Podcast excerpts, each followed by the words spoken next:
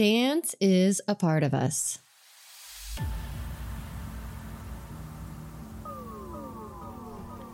Frustrated with your pain or injury? That sucks. But I'm here to help. Hi, my name is Denise DeShetler, and I'm a bodyworker and educator. Why is it so hard to find the care we need to feel better? Most of my clients have asked that question for years until we started working together. Now I'm going to help you find those answers. I'll explore different health disciplines and chat with talented practitioners. We'll share our insights and practical advice to help you get the results you need to feel good again. Because seeking the right care for your health can be a pain in the arse.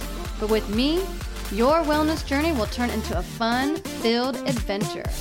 Buckle up, baby, for the Passionate Health Advocate Show. Welcome, listeners, and thanks for joining. I'm happy you're here. Today, we are going to a place that holds an environment of possibility. Let's buckle up.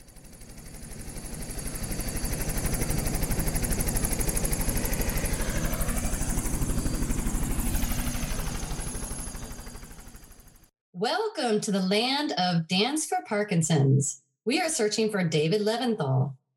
He is a program director and founding teacher of the Mark Morris Dance Group's Dance for PD program. Is that you? Yes, that's me. Oh, great. I'm so glad we found you. How are you today? I'm very well, Denise. How are you? I am doing good. And I don't know if you know or my listeners know, but I love dance and I love what you stand for. And I'm so happy for the invitation of coming to your land. And I want to hear more about it. Well, thank you, and thank you for the invitation to uh, to to open our land to you and your audience. We're thrilled to be here and to share what we do. Great. So, why don't you tell me how did you even get to this land? Well, this land was actually brought to us uh, in 2001. The Mark Morris Dance Group opened a new dance center in Brooklyn, New York before that time, the company was an itinerant company. We rehearsed in studios that we rented wherever we could. Um, but in 2001, we built our own home. And we wanted that home to welcome people from all over the community, from all walks of life, to come and experience the joys of dance and, and music. And we didn't exactly know who was going to walk through those doors when we made that invitation, but we were just open to it. One of the people who came through those doors was a woman named Oli Westheimer. And Oli ran a Parkinson's group, Parkinson's support group in Brooklyn. And Oli also had a dance background. So she had been thinking about ways that she could engage her Parkinson's group members in a deeper way, in a more interactive way than just talking about Parkinson's, which is what happened once a month at the support group. And when she read about the opening of the dance center, she said, Aha, I think that they might be a good partner. And so she walked through the doors and she had a meeting with our executive director and pitched this idea, which Denise at the time was basically like, like inviting someone to Mars. I mean, there was right. no research evidence on the impact of dance on Parkinson's. At that time, we were still emerging from an era where any kind of physical activity was counterindicated for people with Parkinson's. Medical professionals were much more comfortable in asking people to avoid exercise, to avoid right. anything that might cause a fall or or cause any kind of danger. So we were only emerging out of that and suddenly Oli comes forward with his idea of a dance class. Well, our uh, visionary support group leader, Oli, met our visionary executive director, Nancy Umanoff, and together this idea was was executed. And Nancy said, we will offer studio space and teaching artists and a musician. And you, Oli, find the people. So wow. we offered our, our very first class that, that I taught in October of 2001. So we're coming up on the 20th anniversary and I had no idea what I was doing. I, I did a lot of teaching to different members of different communities, but I'd never taught people with Parkinson's or people living with a movement disorder before. So it was eye opening for me. Uh, I went in with the uh, the mind of a dancer and a dance teacher, and actually, that's exactly what Oli wanted because what we've experienced over the last 20 years is that everything that dancers think about in their training, in their rehearsal process, in their performance process is incredibly useful um, for people living with Parkinson's. It's it's a gold mine. Actually, it's a gold mine of information and tools that people living with Parkinson's can harness in the service of moving better, living better, living with dignity, and living with creativity. And that's really how the program started with a kind of a naivete on our side in terms of Parkinson's. But actually, um, what that created was a full fledged artistic program for Parkinson's as opposed to a you know a therapy program or a treatment program. I'm not saying that the program isn't therapeutic. We have more than 40 studies that point to the specific benefits of dance for Parkinson's, but it's that the activity itself is focused around uh, training in an art form and uh, experiencing dance as an art form, not as a therapy. Oh man, that that is so beautiful. I love that story. Uh, thank you so much for sharing it. I mean, what what a gift! Uh, the fact that you all came together and what an op- opportunity to just have this creative innovation for the betterment of you're like not even you know people that you were serving before, right? Knowing that how powerful dance is in so many levels. Yeah, it we didn't even as dancers we didn't know how powerful dance was yeah. that's one of the gifts that has been given to us is the ability to see how truly transformative uh, and empowering the dance experience can be for people who are hungry for different ways of thinking about movement, mm-hmm. different ways of thinking about their body, and different ways of thinking about their community.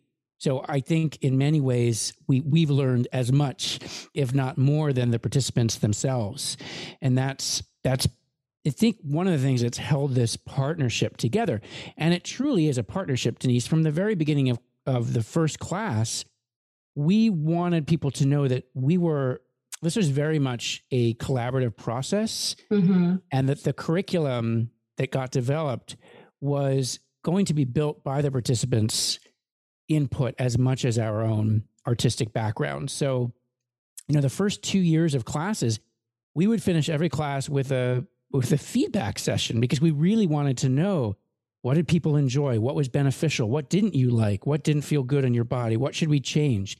And that sort of laboratory conversation helped us develop what became a slightly more codified approach to teaching that we could then share through a training process with other teaching artists which is what we've done and why the program has spread all over the world because we were able to take all that information that was shared with us from our Parkinson's participants and uh, amplify it so that other teachers have a sense coming in and get to know much more than we did when we started. Right, right. Oh my gosh, that's so beautiful. I love that you said, you know, it's therapeutic, but not that therapeutic focus. And uh, what I find a lot with dealing with, you know, a disorder, a disease, or any other health ailment, it's it's nice to get out of that mindset right? We get stuck in it and we're it's we need to be in it at some point but there's other ways to approach it and i i love that this is such a creative outlet and it's not so much focused on the actual disorder but more of what they are able to do and and opening up those options. Oh, so cool. That's exactly right. So instead of a typical situation where we are focused on trying to deal with a problem or solve a problem, we start out with the, the word opportunity or possibility, right? What possibilities are still available to you as someone living with Parkinson's? And then from that point, how can we as creative teaching artists open up as many possibilities as we can? So we don't mention Parkinson's in the class at all. Mm-hmm. And we also view people in the class as dancers, as artists, as dance students.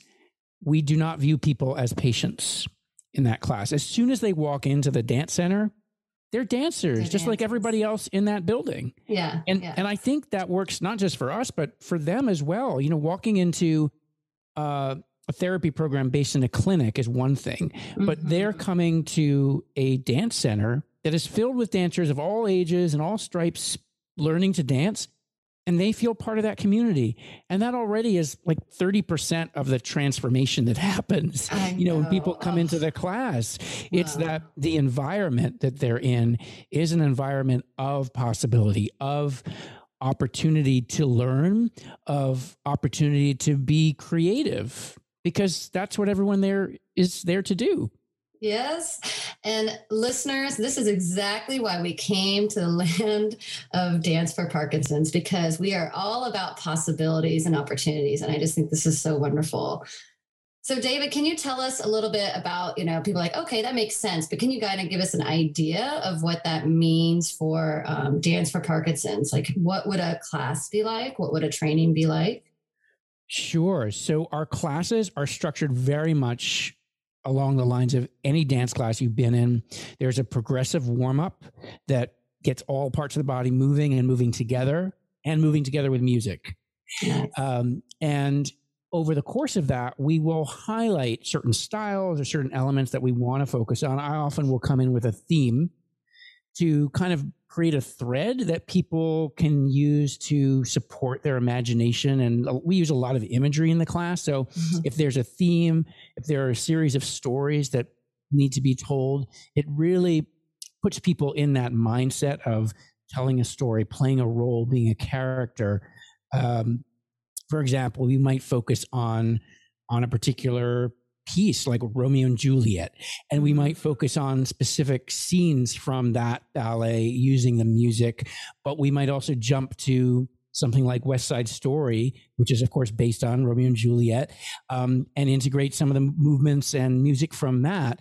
And what that does really is it surrounds individuals with a sense of quality of movement that is one of the things that we focus on throughout the class experience is how we're moving not just the what not just what steps what the steps are or which foot you're on. That's Mhm. less important to us than the feeling of how you're moving. What is the quality of movement? Are you moving fluidly? Are you moving through water?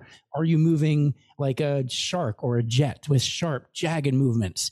And that really gives people a lot of material to hold on to as they're Mhm. trying to initiate movement. One of the challenges that people with Parkinson's have is movement initiation and movements, uh, sort of sustained movement. Uh, and when we're working in telling a story, it brings us mentally into that situation, into that place, and helps us focus our movements in a way that tell that story. So we're not so much focused on the mechanics of what's going Mhm. on. We're really focused on, on focused on the expressive part of what's going on, and that seems to provide a detour around some of the physical challenges that people have. We have people who tell us, "You know what? I can't, I can't do that outside of the studio, but somehow when I'm moving across the floor." Like a jet, I can travel with an even walking gait. I can travel with rhythm. I can travel and move my arms at the same time I'm moving my feet, and I'm not even thinking about it.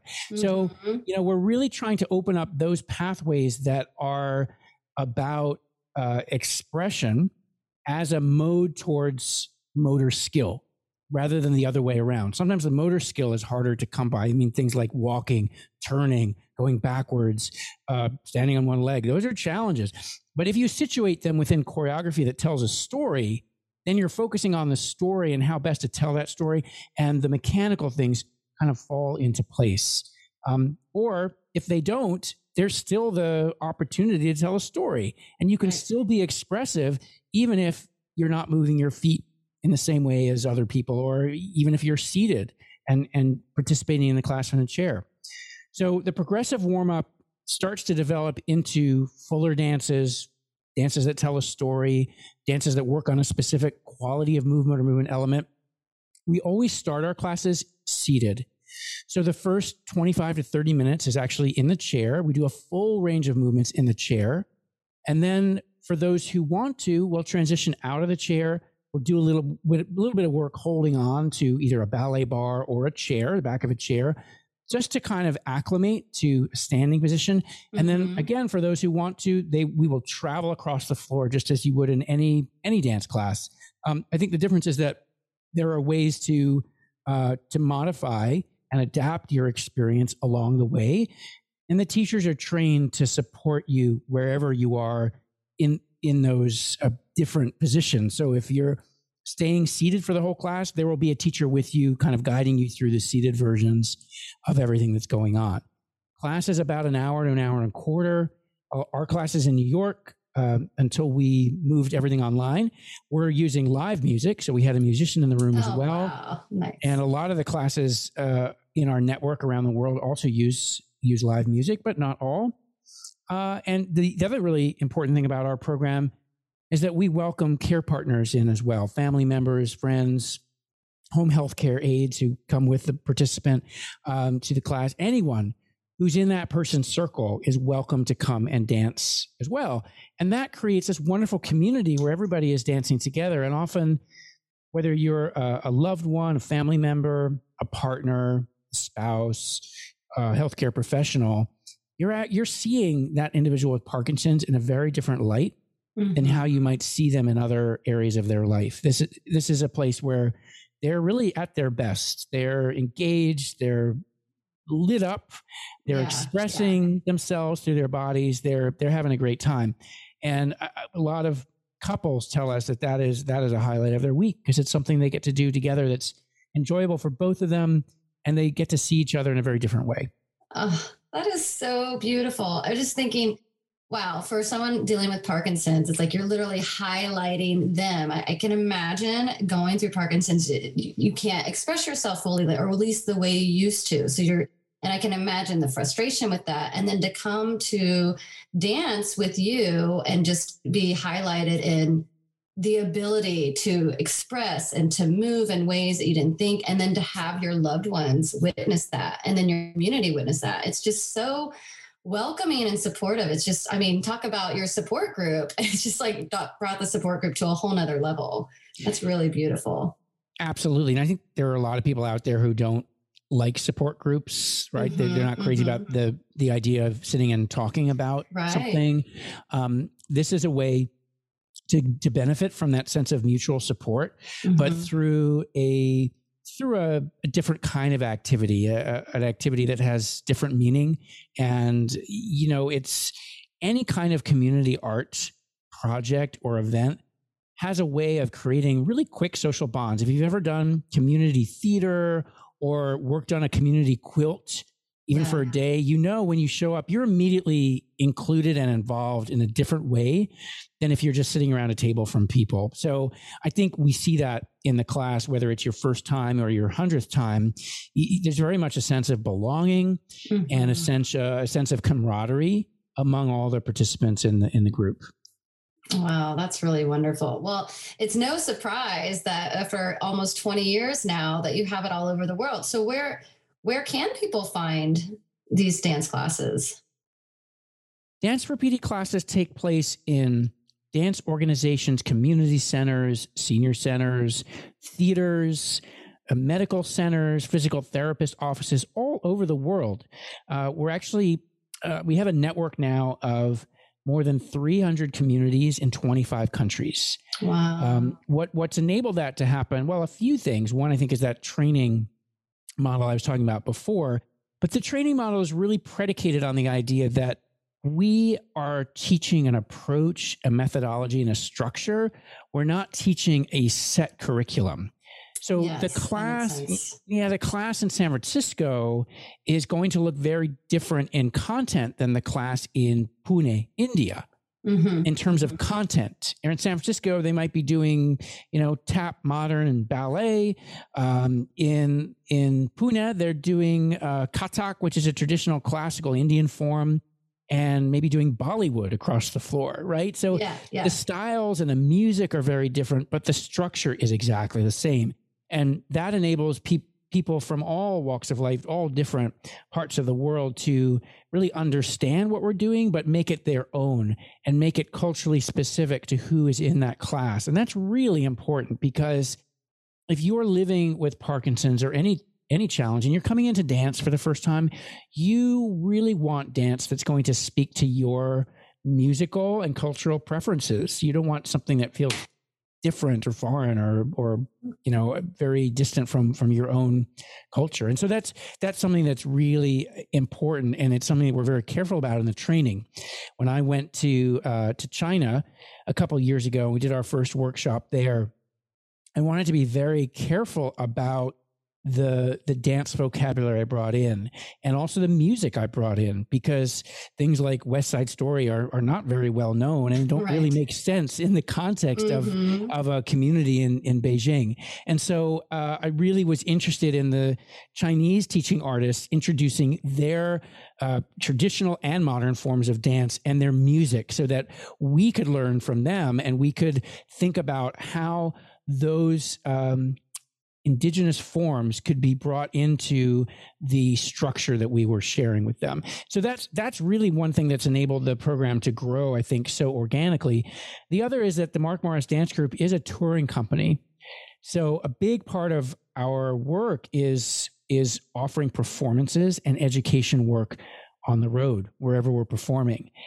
Dance for PD has been part of that touring model for almost 18 years. So yeah. right away, really after starting the program, we wanted to bring it on the road with us and share it with as many communities as we could.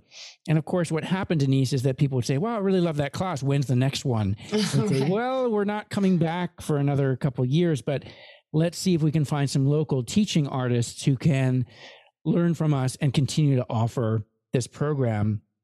Um, and that's uh, that's that's really how the program has spread.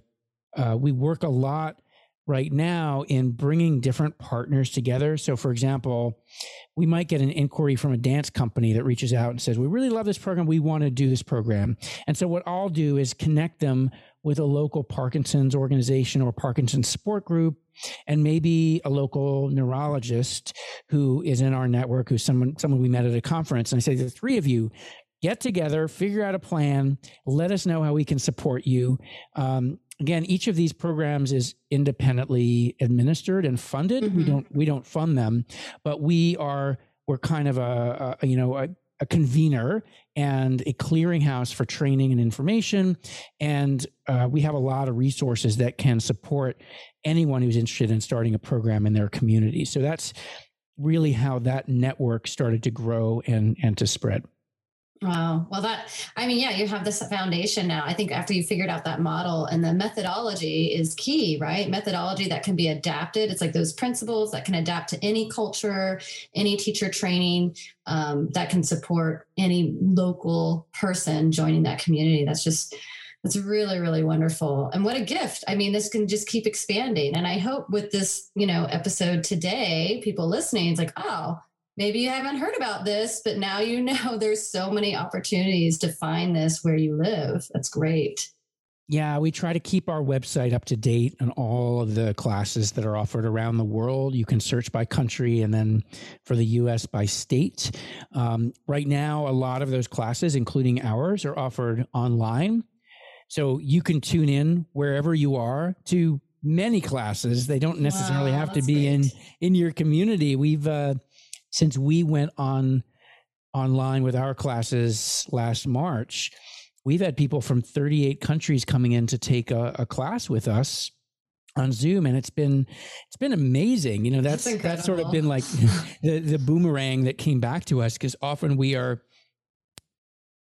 we are in the business of uh, helping classes get started. Once they get started, we don't always have interactions mm-hmm. with those local participants. We we of course support the teachers and the administrators, um, but what we found during COVID is a lot of those participants are coming in to our class as well as the local class in oh, wow. in Belgium or the Netherlands or India, or wherever they are, um, to to do another class. So it's it's been a great way to kind of meet people who are involved in our program and we haven't had a chance to meet before. Um, but I, I do encourage you, and I think a lot of those programs will will stay online for a for a while. It's a great way for people who've never been to a class to try out the experience in a really safe way because you get to be at Mm-hmm. home. You can kind of change your name, turn off your camera. You can be really anonymous if you want to be. Right. I think some people are nervous about going to a group class, and uh, some people are also not public about their Parkinson's. So the group class idea is, is terrifying for them. We found that people come into our class and they can they can be completely anonymous, participate, and then leave without anyone knowing they're there.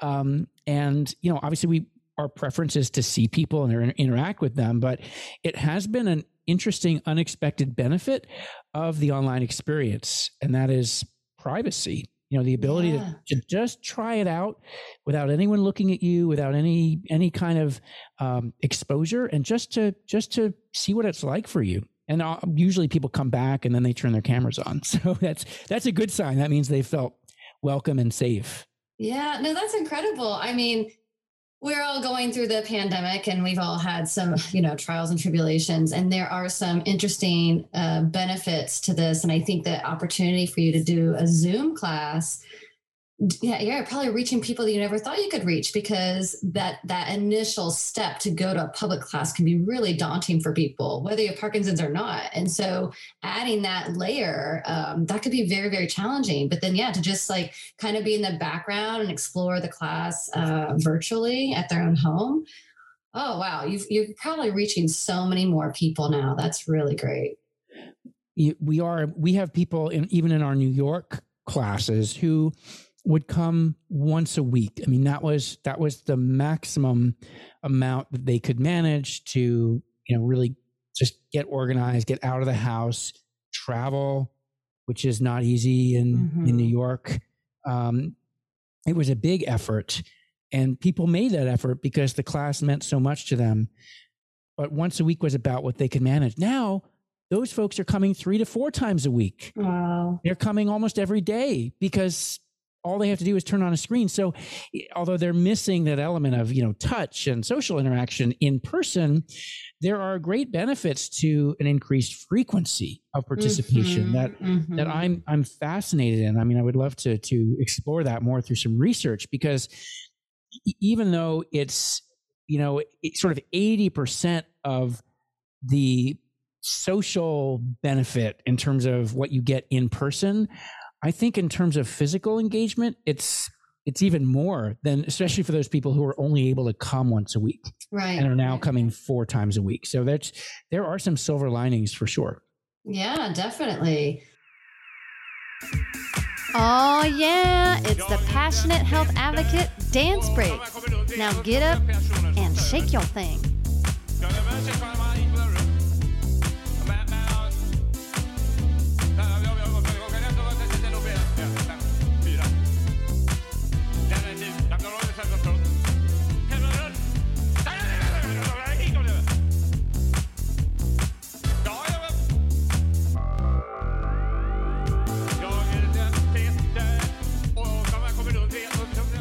You know, you. You said you had some research done, so I'm just curious because it sounds like you are only focused on um, as far as repeat participants coming in um, in your local New York classes. What have you seen over the years with this work? How, you, how are you seeing it affecting people's lives outside of the dance classes? That's a great question. It's something that we are really interested in investigating because, you know, over the over time, people participating in our classes, we see them becoming better, more confident dancers. They learn material with more ease. Their rhythm is better. They're more fluid in their movements. They're more confident in trying things that are more challenging or more difficult. But we also want to know what happens when they leave the studio. How are they using these skills and applying them to their daily life? Uh, and the research has helped us see that. Uh, there's uh, been a lot of research on the motor benefits of Parkinson's uh, or motor benefits of dance and Parkinson's, particularly things related to uh, to walking speed, to balance, um, to functional mobility, which is a whole range of things. Um, as well as the things like confidence and self-efficacy, things that are more on the the non-motor side, the quality of life side, uh, the socio socio emotional side of things, um, and all together, what we see is a picture that points to dance helping the the really tangible things like walking down the street with a more consistent tempo, uh, with giving people tools to control their balance with more ease, um, to things like having the confidence to reach for something on a higher shelf right? Mm-hmm. which seems really small but when you're living alone at home that's a really important it, it's it's small for some people but enormous for others. So that's a big deal. Yeah. We had about 70% of people reporting that because of the dance class, at least one activity of daily living was done with more ease, um, mm-hmm. which is mm. pretty significant. And yeah. uh, we also had uh, over 70% of people reporting that they use music more in their daily lives because of the dance experience. Now, that's really big because there's actually been quite a lot more research on music and Parkinson's than on dance um, and particularly on music's impact on the brain, on coordination, mm-hmm. on integrating different parts of the brain to work together that don't ordinarily work together, or because of Parkinson's, don't work well together. Right. So the fact that people are drawn to use music as a tool because of the dance experience is a is a huge benefit, uh, and and so that's that's been important. We, um, you know, it's it's really difficult to measure the the the components of class that seem to work outside of the studio. But what we have looked at has primarily been around walking. Um, and we, we can say with, with good confidence that um, regular participation in a dance class assists with walking speed and uh, stride length um, and consistency, which is a really important element for people with Parkinson's yes. who tend to have difficulty maintaining a steady walk and who can be prone to shuffle um, as a way of, of locomoting. So um, again, these are preliminary studies. We we have to do the preliminary work in order to get support for bigger studies. Um, mm-hmm. but that that research is uh, is is recent and it points to something we think is really really critical to living well and and maintaining mobility with Parkinson's, which has a lot to do with the non-motor side because if you're able to have more confidence getting around. If your walking is more consistent, you're more likely to go out. You're more, more likely to go do things and, and see people and be part of social communities outside of your home than if you're nervous about walking and, and not having the confidence um, to get out and, and locomote yourself around the world. So the other the other thing that is really important that we're seeing some preliminary results on is cognition and dance's impact on things like executive function, which is something that does start to go away or be more challenging with Parkinson's, is, is mm-hmm. the, the ability to kind of coordinate different thought processes at the same time. Uh, we all have challenges with that. We all have challenges with multitasking. Mm-hmm. Um, but in mm-hmm. Parkinson's, those challenges are exacerbated. So um, dance seems to, some research, newer research from Australia seems to point to the impact of dance on maintaining a higher level of executive function um, in in people who take the class. So that's very promising, I think, for for everybody because cognitive skills are skills that you take with you wherever you go. If you're working on those skills in the studio, you're going to take those skills and you, your your brain has been working in that way um, and and those that skill building that happens in class could theoretically happen in other areas of your life as well. So I'm really excited about that that aspect. Uh, finally, I think there's the social element. I mean, you know, we are living in uh, an era even before the pandemic where there's a loneliness epidemic.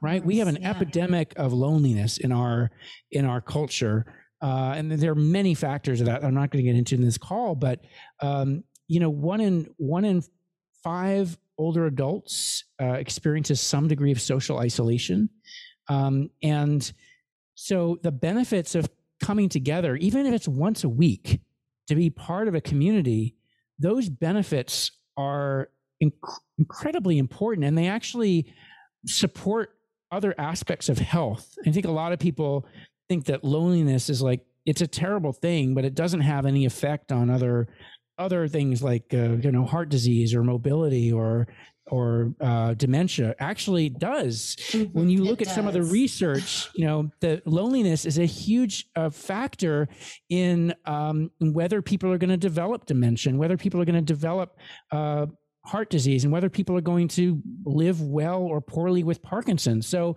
if we can address some of the social uh, cohesion and social connection that is missing from people's lives in a dance class, that automatically spills out into their the rest of their lives. Even if the rest of the week they're not having a lot of social interaction, they are looking forward to being back together in that group. And what often happens, Denise, is that people in the dance class get together outside of the dance class. Yes, they make friends with imagine. people. yeah.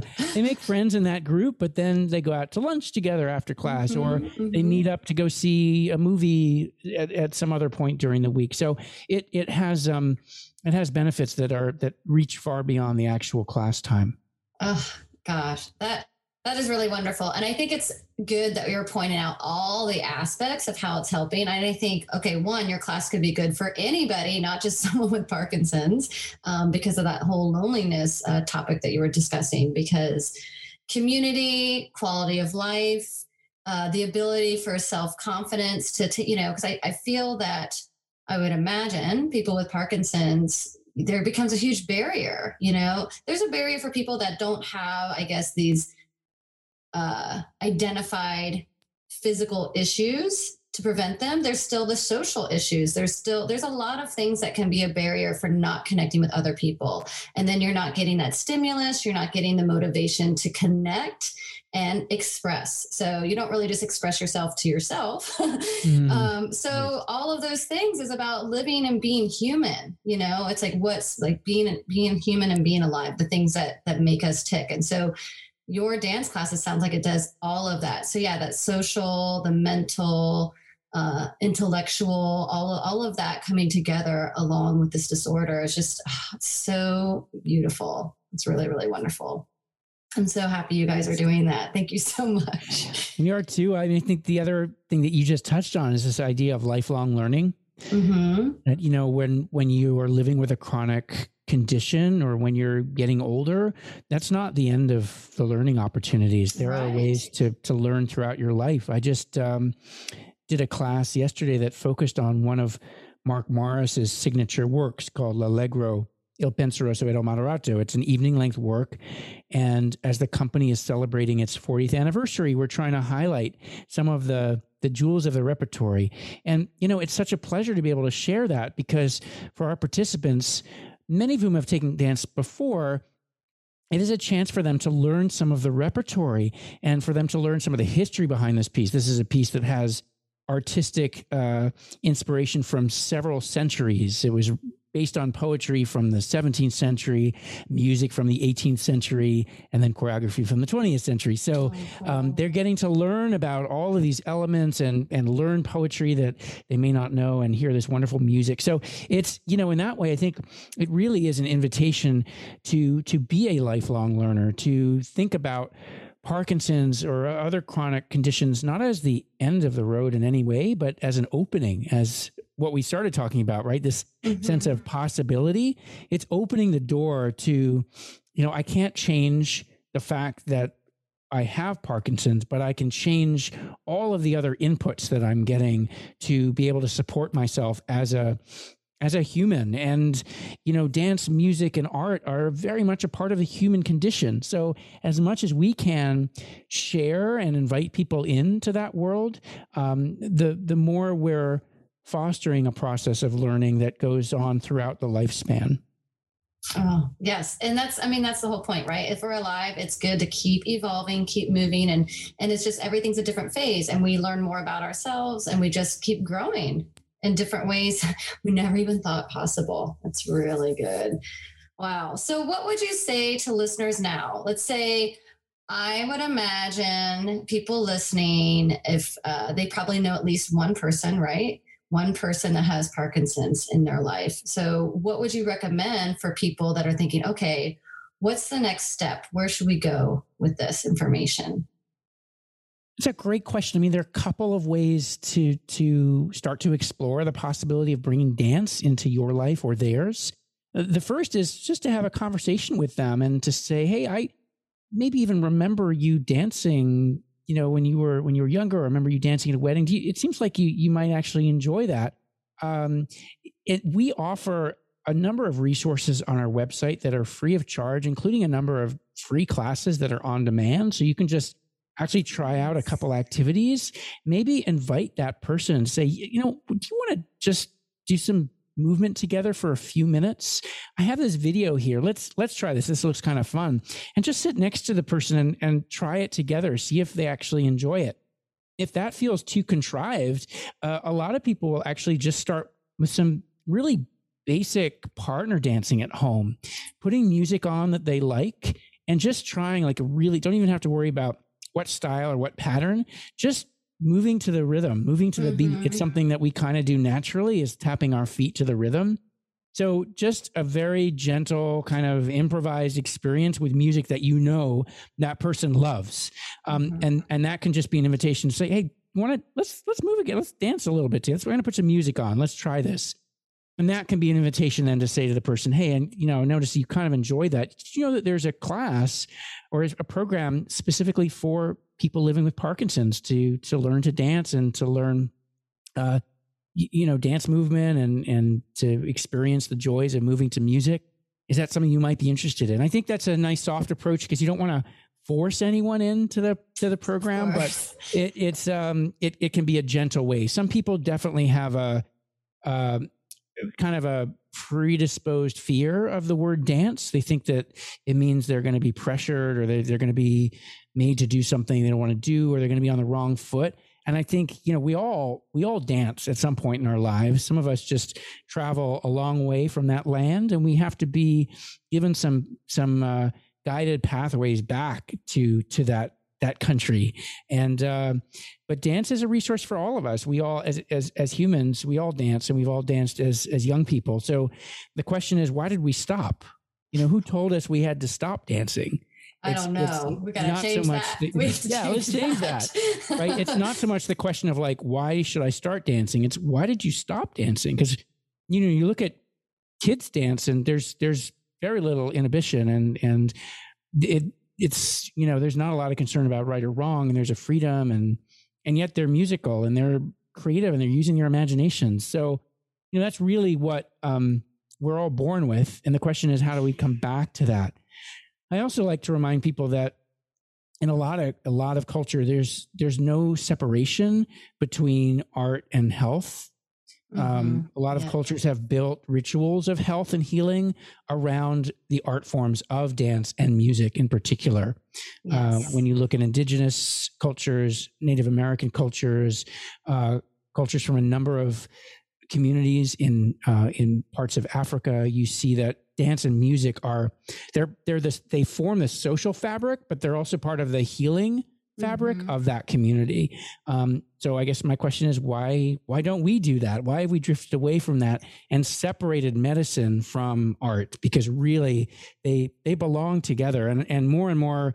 Uh, physicians are recognizing that they're bringing mm-hmm. art into healthcare settings, whether that's paintings, you know that are on the wall whether that's live music in the lobby of the hospital whether it's a dance class that they're that they're referring people to so um, you know, I, I know there can be hesitation around dance, but really, dance is part of us. It is wired within us as humans, and we all we all have the right to experience that. It is not some special elite form that is only available to a few. It is available and part of all of us. Definitely. Oh, thank you so much for that. And I think, as just you were saying in the very beginning, is that this is about expression. So, if the I think if people more think about expression and maybe like I don't want to express myself in front of a lot of people, so it's just even at your own home, expressing yourself. It's not about getting the right steps. It's just connecting with the music, connecting with your body and having that expression. And then the moment you can actually do that with other people around that may turn into friends, community, it just grows from there. I mean, if you think about a wedding, think about weddings all over the world. Weddings have dance because they're connecting, they're celebrating. It's just, mm. it is who we are. It's, you know, people get away from it. And I think maybe they're just intimidated by uh, a structured dance. But from what you're saying, it's like, nope, everybody's welcome. Everyone has different abilities and we can all move because that's what we're here for expression. So exactly good. right. That's exactly right. And I, I, I don't draw a line between sort of the in studio or group class experience and the at home experience. In fact, we we have a series of instructional videos on DVD and on demand that you can do at home just by yourself with with some of our teaching artists. And a lot of people will use that as a way of starting to get into the idea of dancing. And then from that they they end up seeking a, a group class because they've enjoyed that so much. So you know there there are many ways many pathways in to to mm-hmm. dance. But i think um i think there just finding the right connection and the right uh motivation can be really really helpful Yes, yes. Oh, thank you so much, David. Can you tell us um, just real quick before we go? Um, you said you had a lot of resources. So, what is the website that people can find everything? Sure. People can find out about local and online classes as well as our at home videos or DVDs at uh, danceforpd.org. It's just spelled out dance Um, and on there, you'll find a list of classes, resources, training. Uh, if you are out there and you have a dance background and you're interested in getting into this work, please feel free to contact us. Um, it's also the place where we have links to our daily free Zoom classes. So if you're interested in in that, you'll you'll find a link there. We also list a lot of the research that's been done on dance and Parkinson's right on that site. So if you're interested in more of the scientific background to this work, you can you can dive into that. We just try to provide as much information as we can. Wow, that is so wonderful. I am very happy we came to this land, David. And I imagine a lot of our listeners are just very excited to maybe take the next step for a loved one that they know. So thank you so much for inviting us to Dance for Parkinson's. Well, thanks for visiting this land, and I hope that uh, when you take back souvenirs, one of those souvenirs you take back with you is a is a love for dance, and maybe another one would be putting on some great music and just allowing yourself to move to it and seeing what happens. Oh, wonderful, wonderful advice! Thank you so much. My pleasure. Thanks so much, Denise. Thanks for joining the Passionate Health Advocate Show with your host Denise DeShetler. Like what you hear? Then subscribe, rate, and review this podcast.